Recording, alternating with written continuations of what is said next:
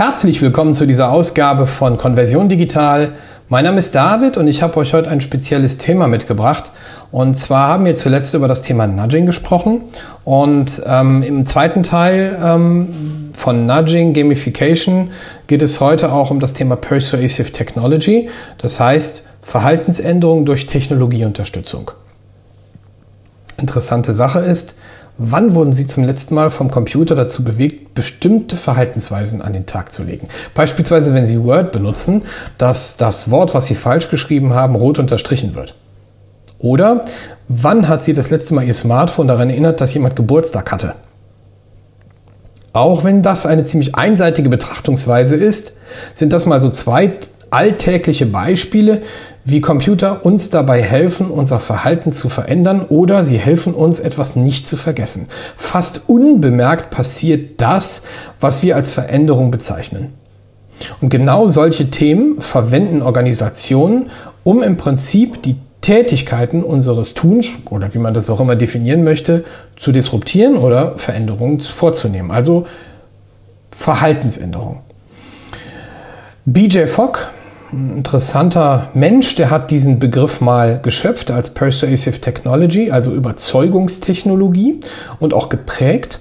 Und äh, bei der Persuasive Technology geht es idealerweise wirklich darum, mit Hilfe von Technologie die Einstellung und das Verhalten von Menschen so zu verändern, wie es vielleicht an der Stelle nötig ist. Hierbei ist es wichtig, dass es sich um eine Verhaltensänderung aus Überzeugung handelt und nicht um ähm, Zwang oder um Manipulation oder um Täuschung oder um Druck, wie man das aus, aus dem klassischen Verkauf kennt. Ne? Kauf jetzt nur hier, nur heute.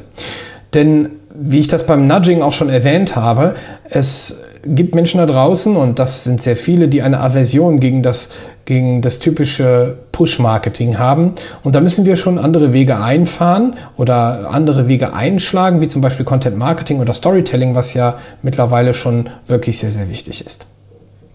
So hilft uns im Idealfall wirklich Persuasive Technology dabei, ungünstige Gewohnheiten auch beispielsweise aufzubrechen und unser alltägliches Verhalten zu ändern. Ich will euch da noch ein Beispiel bringen.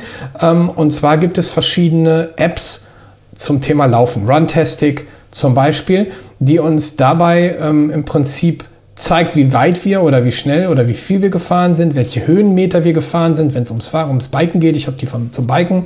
Oder beispielsweise andere Apps, die uns zeigen, wie viele Leute im Umfeld genauso viele Kilometer gelaufen sind wie wir selber und wie viele das im Prinzip auf Basis dieser Region tun. Und äh, wenn wir dann im Prinzip eine Art Dashboard haben, ähm, haben wir schon den Vergleich zu den anderen. Wobei dann Nudging Persuasive Technology, nämlich mein Verhalten, was ich dadurch ändern kann. Und jetzt der springende Punkt, Gamification. Ähm, Gamification zeigt im Prinzip auf, wie viele Leute tatsächlich genauso weit gelaufen sind oder besser laufen und ich auf Basis dessen beeinflusst werde. Persuasive Technology ist ungleich Gamification, obwohl sie zueinander gehört. Denn mein Verhalten verändere ich dadurch, dass ich sehe, dass andere besser, schneller oder anders laufen wie ich.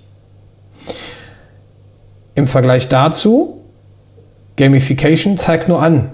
Also das heißt, es zeigt mir, wie viel andere laufen, damit ich den Vergleich habe und mich ändern will.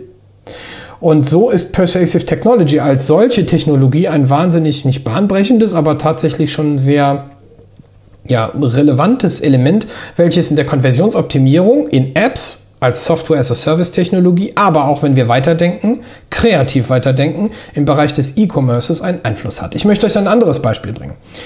Ähm, ich bin ja Aquarianer, also jemand, der ein Aquarium nutzt und ich habe ähm, bei einem Online-Shop gekauft, könnt ihr euch gerne anschauen. Ich glaube, sie haben es noch drin, zumindest habe ich es bis jetzt so genutzt, garnelenhaus.de. Dort kann man Ziergarnelen, Schnecken, alles was fürs Aquarium nötig ist, technisches, Zubehör, Infos runterladen. Ich kann mir auch die Dinge kaufen, ist klar, ist ja ein Online-Shop. Ähm, aber, und das ist der springende Punkt, eins machen sie anders, sie haben einen Belohnungseffekt. Das heißt also, für jeden Kauf bekomme ich Punkte. Ähnlich ist Persuasive Technology auch offline einsetzbar. Wenn ich also in den Supermarkt gehe oder sagen wir Drogeriemarkt, ich habe ähm, meine Punktekarte dabei, wie man das eben halt kennt und bekomme für jeden Kauf Bonuspunkte gut geschrieben, schaue ich mir natürlich irgendwann an, wie viele Bonuspunkte habe ich denn. Anderes Beispiel ist Schub. Schub gibt dir auch Bonuspunkte dafür, dass du in einem Shop gekauft hast und diese Punkte kannst du dir als Gutschein beim nächsten Kauf anrechnen. Das macht im Prinzip Shop weit, aber tatsächlich hier anhand der Bonuspunkte auf der Payback-Karte offline das Beispiel oder eben halt in meinem Beispiel bei Garnelenhaus kann ich für jeden Kauf Punkte gut geschrieben bekommen. Hat einen Vorteil in meinem Verhalten.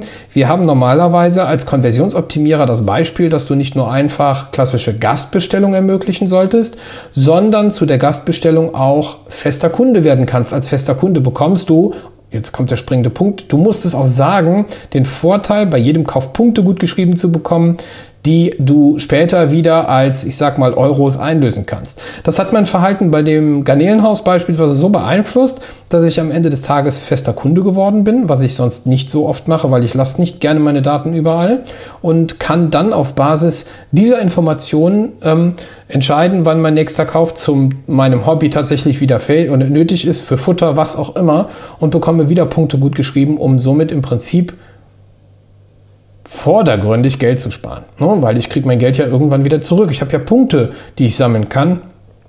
Das ist auch eine Art Beeinflussung oder Verhaltensänderung, die man als Technologie in solcher beschreiben kann. Ne? So werden im Prinzip im Idealfall von Persuasive Technology die ähm, ungünstige Gewohnheiten, ne, wie zum Beispiel immer als Gast zu bestellen oder alltägliches Verhalten beeinflusst oder verändert und kann auch das Lebensstil verändern oder den Lebensstil vielmehr, wenn ich eben halt bei Runtastic meine Vergleiche habe. Ja? Thema Gamification, Thema Persuasive. So ist das nicht nur in, in solchem interessant, ähm, kann ich nur darauf hinweisen, wo ich eben halt Apps nutze, das ist so das persönliche Umfeld, ähm, anhand dessen ich so diese Beispiele nun heranziehe. Ich kann es also tatsächlich, wenn ich es mir genauer anschaue, ähm, für das Thema meines Online-Shops, meiner App oder anderen Themen nutzen. Das heißt, wie kann ich für meinen Nutzer das perfekte Gedächtnis darstellen oder eine Gedankenstütze sein? Und ähm, wie kann ich als Trainer fungieren und versuchen, meine Software so zu bauen, meinen Store so zu bauen, dass ich nicht mehr loslassen kann? Und so kann ich das Verhalten immer wieder steuern. Ne? Ein anderes Beispiel, wo sowas wahrscheinlich sehr gut funktionieren kann, ist bei Fintech-Unternehmen. Das ist mal so ein kreatives Beispiel, aber auch tatsächlich eben halt bei solchen ähm, Gesundheits-Apps oder ähm, diverse andere gesundheitlichen Aspekte wie, ich habe ein Beispiel bei Sport ja, oder bei Diabetes-Management. Ja, oder Organisationen, wo es gewisse Richtlinien gibt, die man einhalten muss. Da kann ich Menschen eben halt so disruptieren, dass sie durch diese persuasive Technologie in ihrem Verhalten verändert werden. Das ist eher die seichte Variante. Man merkt, dass da hat Nudging mit zu tun, ja, aber eben halt nicht in Form von Content oder Druckaufbau beim Kauf, sondern eben halt durch das tägliche Tun. Äh, das kann auch zum Beispiel sein, wenn ich eine WhatsApp-Nachricht schreibe und ein, mich, mich verschreibe, äh, nehmen wir das Beispiel, du verschreibst dich beim Begriff Gesundheit und schreibst Gesundheit, bekommst du ähm, im Prinzip den Vorschlag, Gesundheit zu nehmen. Das ist auch eine Art Beeinflussung, die wohl eher hilft, rein technischer Natur, um ähm, eben halt den, ich sag mal, die Usability von solchen Apps zu vereinfachen. Ja, was kann man da noch zu sagen? Es gibt verschiedene Teilbereiche ähm, und Strategien sowie Beispiele, die ähm, in dieser Technologie genutzt werden können. Ja, das ist zum Beispiel komplex, komplexe Tätigkeiten zu vereinfachen. Das nennt man Reduction nach BJ Fogg. Aber man kann auch Kontrolle abgeben. Das nennt man Tunneling. Oder Informationen, die kein Nutzer verpassen darf. Das ist im Prinzip Tailoring oder im günstigen Moment Hinweise zu geben. Das ist Suggestion. Ähm, aber auch ein anderes Beispiel ist das Wunschverhalten für die Person. Das ist sogenanntes Self-Monitoring, was man von diesen Apps kennt. Oder eben halt öffentlich sichtbar machen, das Surveillance. Ja, und eben halt konditionieren, das ist Konditionierung, ähm, gibt es ja auch im psychologischen Bereich, ähm, kann man mit Hunden machen, geht mit Menschen auch, klingt echt fies, aber ist tatsächlich durch die persuasive Technologie möglich, ähm, dass ich eben halt ein gewisses Wunschverhalten tatsächlich steigern kann. Ja, wie in diesen Beispielen gezeigt, gibt es äh, äh, verdammt viele Apps und verdammt viele ähm, Shops mit Sicherheit, die noch ausbaufähig wären, aber tatsächlich auch ebenso viele, die es bereits nutzen oder nutzen könnten.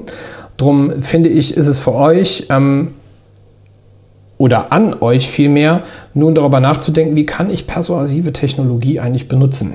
Ähm, noch ein anderer Bereich, der mir so dazu einfällt, ähm, Verhaltensänderung beizusteuern boah, ich habe echt schon ein bisschen Angst, einfach nur darüber nachzudenken, aber es ist halt so, wenn wir nur an die Leitmedien denken. Wenn ich ähm, mal so die typischen Gazetten heutzutage aufschlage oder ähm, Verhaltensänderungen herbeiführen kann, beispielsweise durch äh, gewisse Verstärker, das heißt also Headlines, die entsprechend ähm, komisch dargestellt werden und äh, der Inhalt eigentlich viel abgeschwächter ist, weil es darum geht, tatsächlich die Aufmerksamkeit zu bekommen.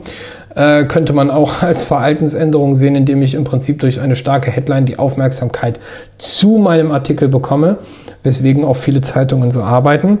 Ähm, ist aber schon sehr lose zu betrachten. Ich glaube nicht, dass das nach Fogg die große Idee war, aber ich würde es fast schon dahin einnorden. Ähm, schaut euch selber mal an, wie ihr euch verhaltet, wenn ihr entsprechend ähm, in komischen Medien oder in großen Leitmedien komische Titel seht, die im Prinzip eure Aufmerksamkeit ziehen. Ähm, kann eben halt ähm, auch nochmal ein interessant, interessantes Thema sein. Ne? Ja, äh, kann man sagen, also ist Persuasive Technology ist nicht nur einfach eine Technologie.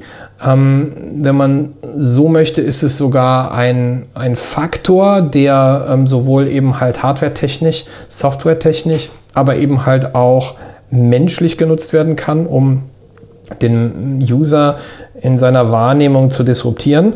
Und ähm, da hat Fogg schon 2003 ähm, mit der Idee, äh, eine Strategie zu nutzen, nämlich diese Persuasive Technology, eine Möglichkeit gegeben, sein eigenes äh, Marketing dahingehend zu verändern. Und ich merke immer mehr, dass Online-Marketing nicht mehr ähm, lose, also sprich nur SEO, nur Conversion, nur das eine, nur das andere zu sehen ist, sondern im Prinzip einer, einer Strategie oder einem Plan folgen muss, wo im Prinzip solche Themen auch als Teil implementiert werden darf. Ich darf euch sagen, dass ich ähm, da schon sehr lange mit arbeite. Ähm, auch tatsächlich nutze ich das natürlich ähm, durch viele Workshops, die ich an mir selber getätigt habe und ähm, Seminare, die ich und Workshops, die ich besucht habe bei Karl Kratz oder bei diversen großen Institutionen, ähm, gehe auch manchmal über den Tellerrand hinaus, schaue mir andere Themenbereiche an und stelle fest, dass ähm, wir als Online-Marketer nicht nur irgendwie ähm, gewisse Themen losgelöst sehen sollten, wirklich, sondern das Ganze strategisch, viel strategischer angehen. Ich habe dazu mal irgendwann meinen Plan entwickelt und seither kann ich sagen, läuft es auch tatsächlich richtig gut. Und ähm, dieser Plan und diese Strategie hilft auch dabei, um zu verstehen, ähm, wie oder wann Persuasive Technology überhaupt richtig eingesetzt werden kann. Das ist nämlich auch ein, ein springender Aspekt oder ein springender Punkt, denn ähm, Persuasive Technology darf nicht einfach nur wild geworden angewendet werden, sondern das ist im Prinzip nichts anderes, wie kann ich genau und richtig eben halt auf die Menschen eingehen, um sie entsprechend an der richtigen Stelle durch Nudging in Verbindung mit Persuasive Technology in Verbindung mit Gamification abholen. Und zu Gamification, da möchte ich gerne in der nächsten Ausgabe etwas mehr erzählen, weil ich glaube, dass wir da als Software as a Services, aber auch als E-Commerce Store ähm, deutlich mehr äh, lernen können. Da gehört auch das Punktesystem von Garnelenhaus nochmal zu. Ist bestimmt eine spannende Sache. Bedanke mich bei euch fürs Zuhören zu diesem Thema der Persuasive Technology. Sucht mal danach. Ich gebe euch gerne noch einen Artikel und äh, ähm, freue mich darauf, wenn ihr auch in der nächsten Ausgabe lauscht zu dem Thema Gamification. Alles Gute und euch einen konversionsreichen Tag. Ciao.